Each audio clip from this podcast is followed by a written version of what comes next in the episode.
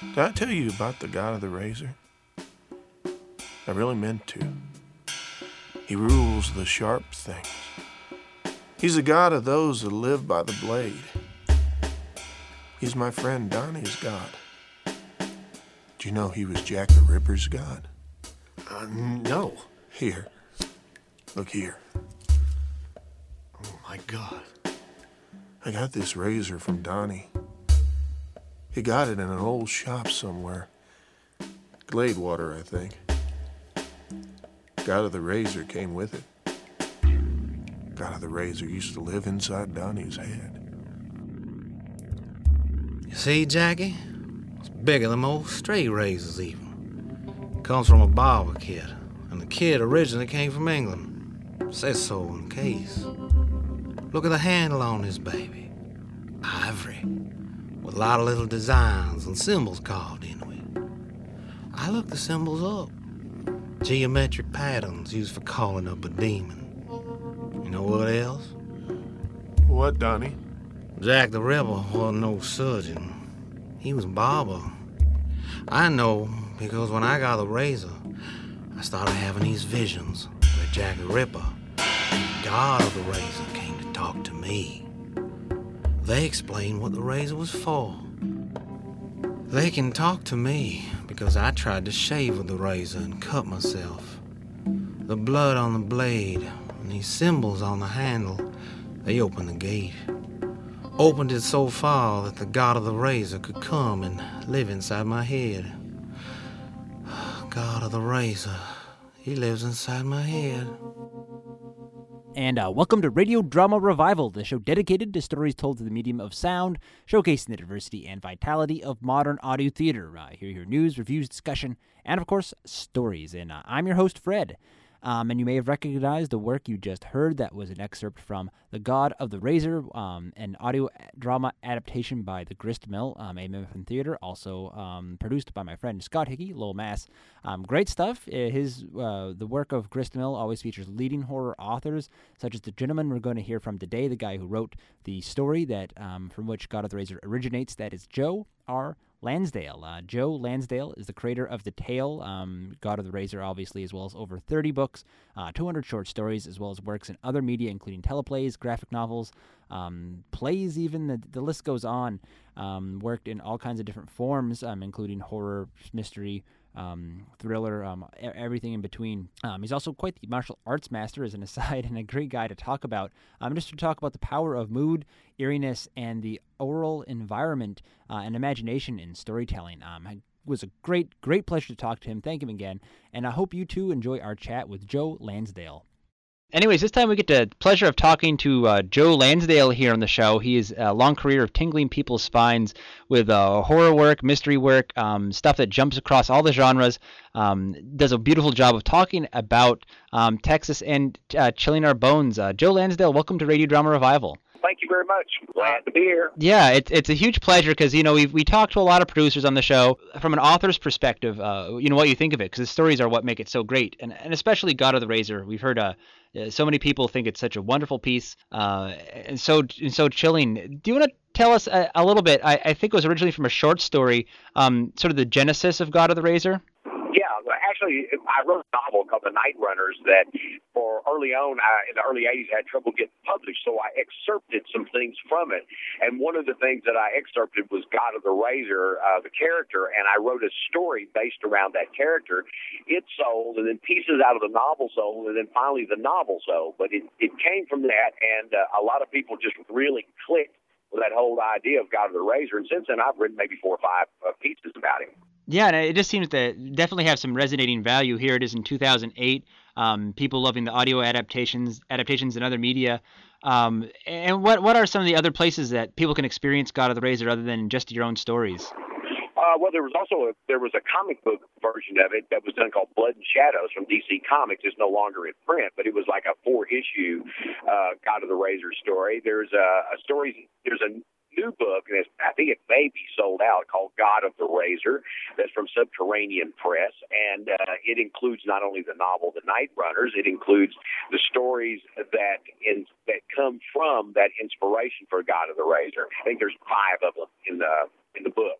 And uh, there are also some other things that I'm working on that might may well contain this character.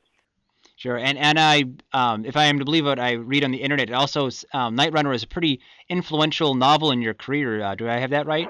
Yeah, you do. It, it's also I've been very pleased that it's been picked by so many different people and groups as one of the you know the great horror novels of the 20th century, and I'm very very pleased with that. It's uh, it's one of those things. It's pretty dark. Uh, it, unfortunately, it's not in print at the moment, but it looks like it may be going back into print shortly. Awesome. Um, so when uh, tying this into the audio drama, oh, at what point um, were you approached, or or what sort of sold you on the idea of having this work adapted for audio? Well, Scott asked me, and that, that really was it. But but the uh, reason that I wanted to do it is that I'm a fan of radio dramas, and I collect all those things. And uh, I used to spend a lot of time listening to them, and my kids actually used to have bedtime stories from Suspense and, awesome. and Escape and some of those things. They go, oh, play us, play us one of the stories, Daddy. Play us one of the stories. And and so I've been a big fan of that a long time. Uh, a friend of mine named Jeff Banks really got me real interested in it.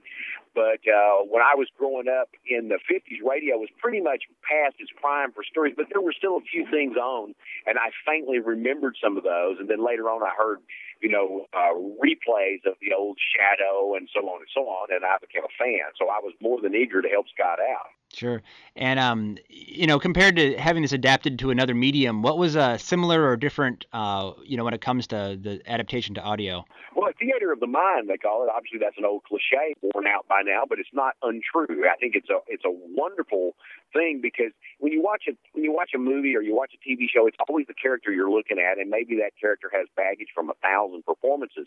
And even if you know somebody's voice, your mind still fills in what you need to see or want to see. And so there's a great advantage to that. I'm, Unlike movies and television, where wh- whoever you see is who you see, in radio, no matter if you recognize a voice is somewhat familiar, it you tend to fill in the blanks. You visualize the sets. And the, the and the radio, another beautiful thing is the sets are cheap, and in everybody's mind they're different. Yeah, and what I you know I think it works really well for God of the Razor in particular is you have uh, this story. First off, the God of the Razor himself is kind of this larger than life uh, you know, um, uh, kind of villain. And um, you know, if you're gonna make a movie of it, what would you have? Just like two guys on a staircase for the whole thing. But but an yeah, audio, right. you know, an audio piece you're works great. great. Right. Yeah. And you and and the thing about it is that when you describe shadows and and give this mood, you can give a feeling uh, through the radio, through the voice and the way they, the, you know, it's all set up. That really, in a, like in a uh, uh, a film, or you, you just see what you see. But that's one of the advantages of, of radio and short stories and, and novels and prose is that you have to create 50% of it. In a radio, I think you create maybe a little more than that. Yeah, and and uh, you know, just as another aside on the on the thing of adapting, you were just telling me um, you're headed to see a play of yours performed in New York, which I'm sure is a whole new experience altogether. It is exciting. Uh, I I wrote the plays a couple of uh, well many years ago actually, and they sold they were going to be part of an off Broadway Grand Guignol thing, and it fell through at the end. We all I think we all got paid. I know I did, and but we were disappointed it didn't happen. And then one of those plays was uh, performed in Virginia, or West Virginia, a couple of years ago, and this one's going to be in New York, and uh, I'm I'm fairly excited about it. Awesome. And uh, going back to God of the Razor, um, when it came to the audio form, um, how involved were you actually um, in in the production process of it? Well, what Scott did is he kept me informed every step of the way. He was actually marvelous about that, and uh, you know he asked me for some some guidance and some ideas, and uh, there were some that he followed and some that he didn't. And uh, but on the whole, I was very very pleased with it. I thought it was an exciting piece of work, and uh, it's good to you know be part of radio and to be part of so many different mediums that I grew up loving. Oh, and and is there a particular moment of the play that you just um, really sings to you, or really you know uh, got you got maybe send a chill up your spine? I just I think it's the part. Well, I, you know, I like it all. I think the whole mood is set up terrific, but I think when that head is thrown, you know, Yeah. that that's to me the, the that that's a creepy piece. Yeah, let me cut right into that right now. I didn't understand about the sacrifices. Maybe you know about them? Sacrifices? What do you mean sacrifices? They've been all over the papers and on TV. The decapitator, they called him. Oh God. Here's Donnie doing it.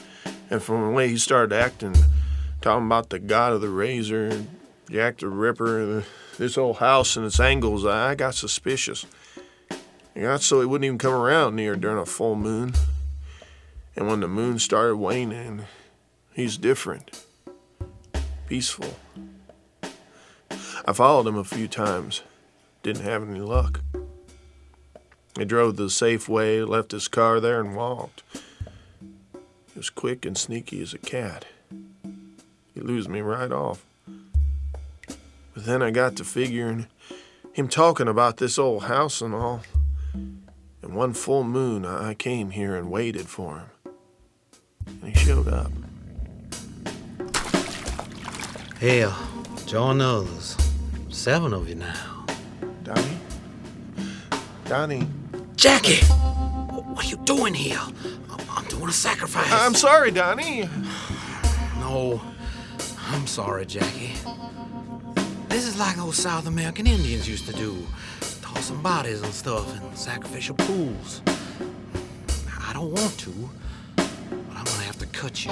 Jeez, Donnie, uh, what's the matter? You don't look right. Come on, Donnie. Please stay away.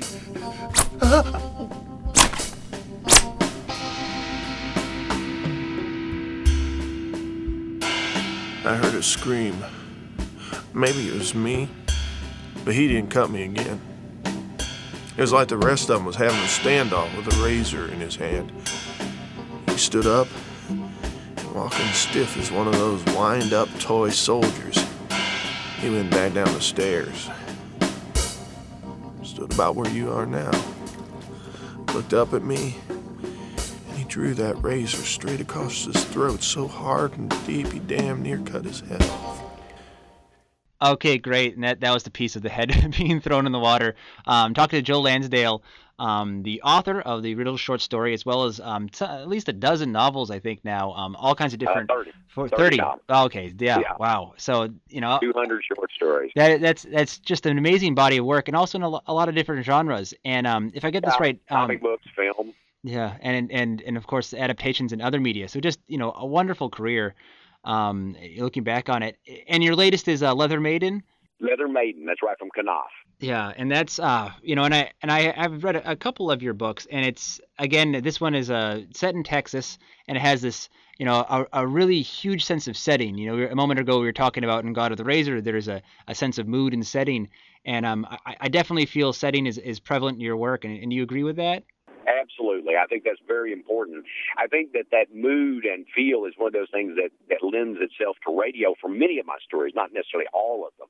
But I think that uh, uh, radio gave me a lot of those ideas for how to write because I said, you know, I want to try to create those kind of moods that I um, felt or imagined from radio. So I tried to actually put that into prose. So radio as well as film and, of course, prose for sure have been great influences on my work. Yeah, and um, you know, now, you're at the point I imagine where you can have a bit of liberty as to what kind of book you want to approach next, or what kind of project you want to take on. Um, what what guides you in making those decisions, or what you know, what still excites you, or what what are the kinds of stories you still, still love telling? I love telling anything that I write. Generally, I I I try not to do anything I don't want to do. That's probably been pretty much the hallmark of my career. Is I've done what I wanted to do. I think I've been very successful at it, thank goodness. But uh, you know, I probably could have been more financially uh, successful in a bigger way. Though I certainly have nothing to complain about.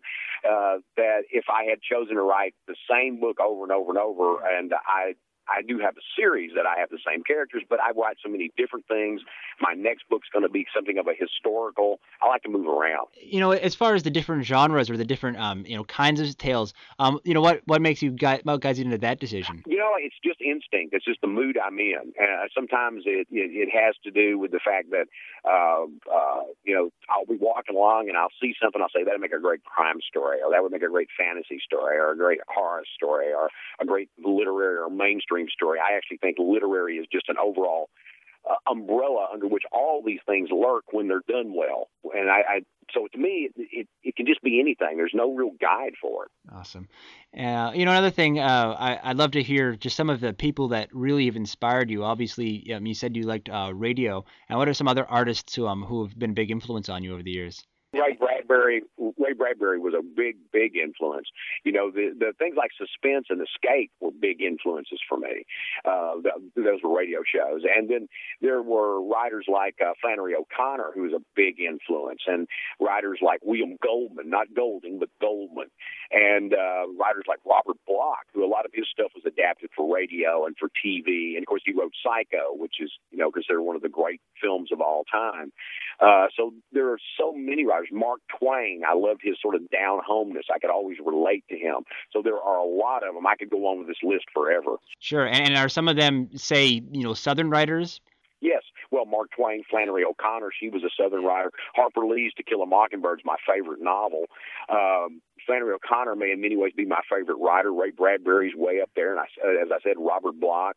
Uh, I like Hemingway, uh, Scott Fitzgerald. There's so many different writers that have influenced me in particular ways. Um, excellent. Well, uh, Joe, any other um, uh, particular uh, works or interesting things you're doing that you'd like to uh, tell, get people to hear about? Well, I recently did, uh, and it's coming out collected, Pigeons from Hell, which is an old Robert E. Howard story and I did it in comic book form for Dark Horse.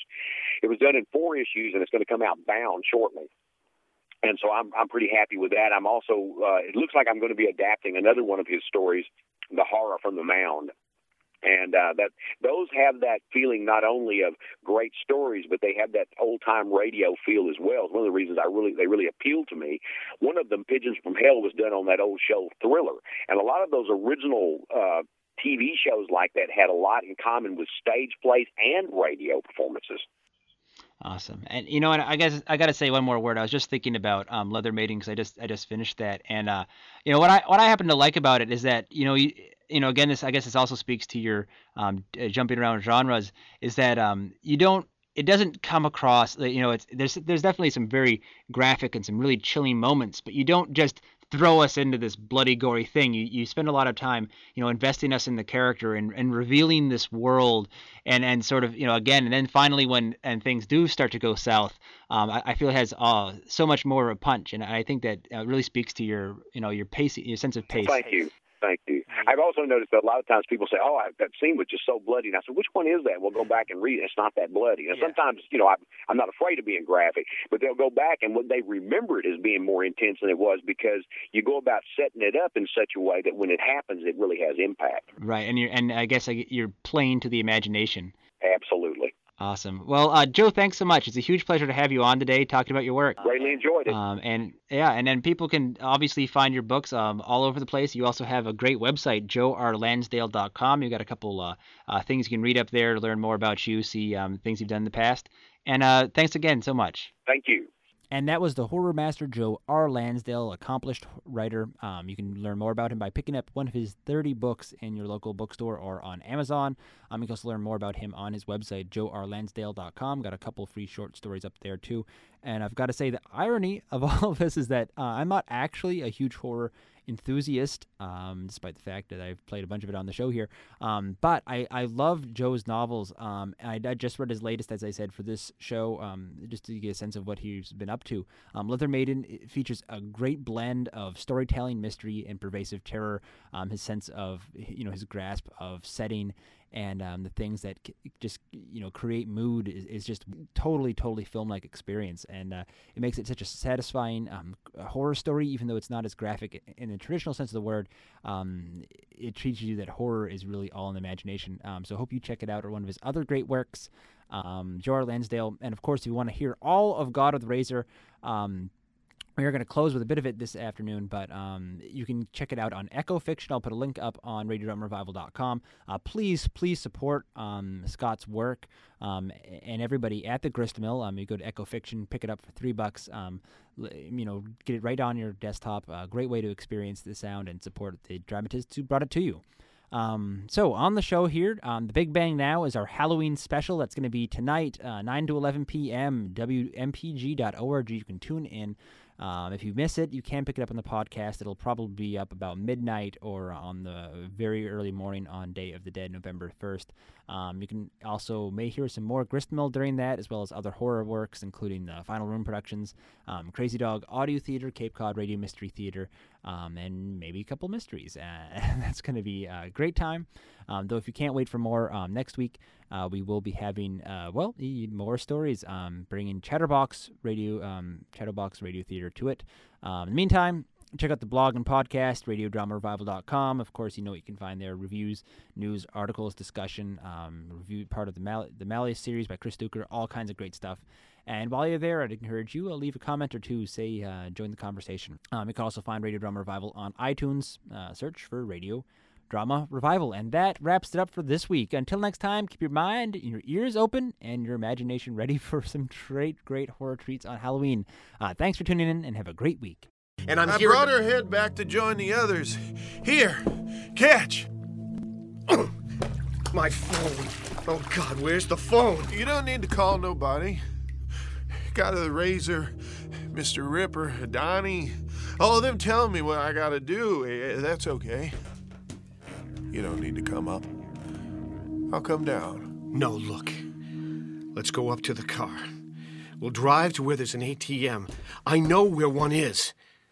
I've got a lot of money. $5,000. I'll give it to you. See, them rats have taken her head already. They'll put it with the others. I can get more. News guy said there were seven of them before. But that's just from Donnie. Could be more. Watch it. Lots more. These stairs. Not safe. You said so yourself. Come on. I've been waiting for that cloud to go by. Here's a full moon again. Nice and bright. Now we can see where the rats have put them heads. Oh, God, stay away. Stay away. For God's sake, stay back. Ah!